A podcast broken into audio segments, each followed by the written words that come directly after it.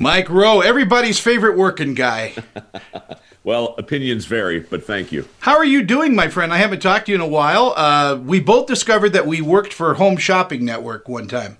I remember it was a traumatic revelation. Uh, but if I've learned anything about the past vis a vis YouTube, if you can't outrun it, you might as well embrace it. That's right. Uh, uh, a, a, take on the Satchel Paige quote, you know, never look behind you, it might be gaining.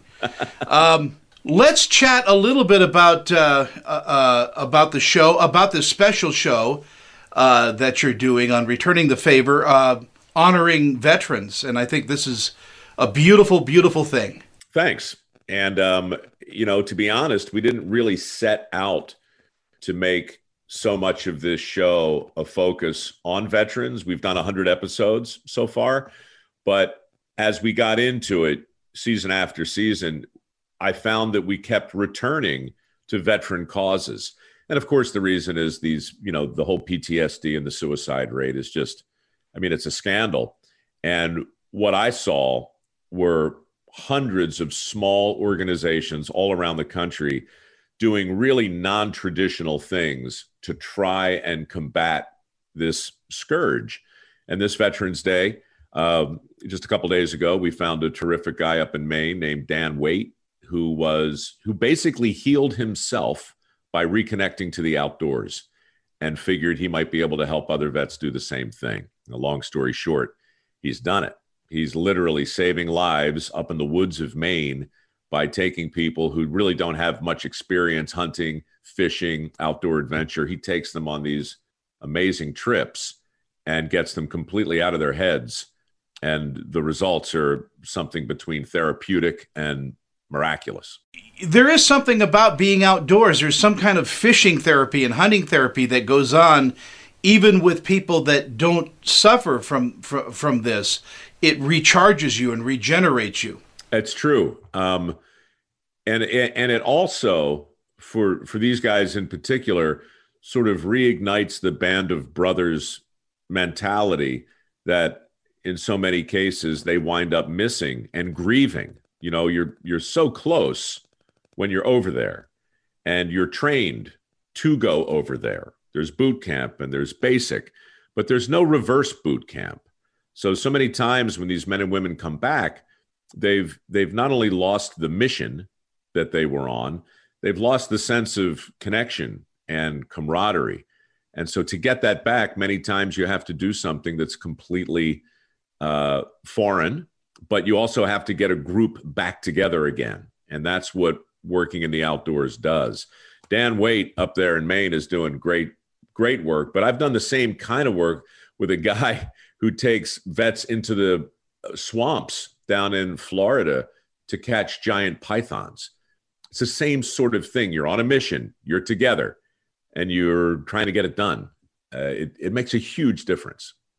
It does make a huge difference. And I think we sometimes, as, as Americans, I mean, we love our first responders, we love our veterans, but somehow they slip out of our, our forethought you know, and and and go into the, like the back burner. And we need to keep these people on the front burner.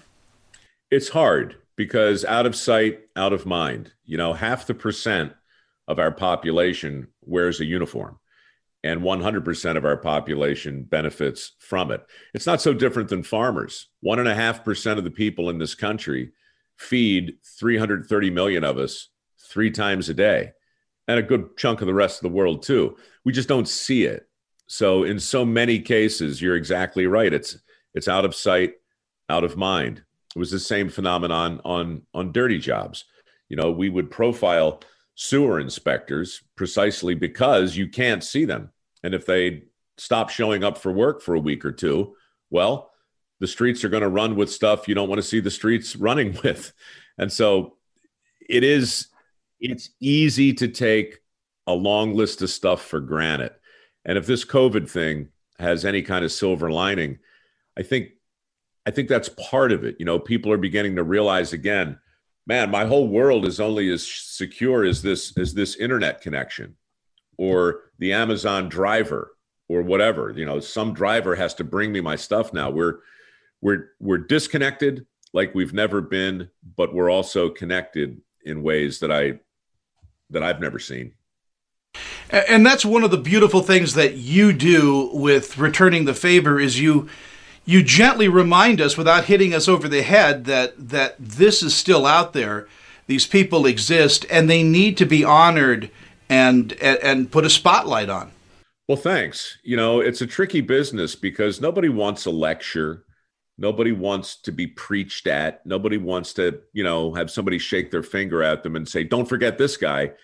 You know, the the trick is how do you pay a tribute, an honest tribute without being overly earnest, right? And and so in that regard, my job really is to show up and just be an avatar, be a fly on the wall, try and try and participate as as much as I can and get a sense of who these people are and what they're doing and, and then let the viewer connect the dots. Mike Rowe, you are uh, my hero. Uh, what can I say? Thank you for being part of our show. Well, you're welcome. And uh, there's a long list of more eligible heroes. I, I, will be happy to send it to you. But in the meantime, I will I will bask in your flattery. Thank you so much, and you have a great afternoon. You too.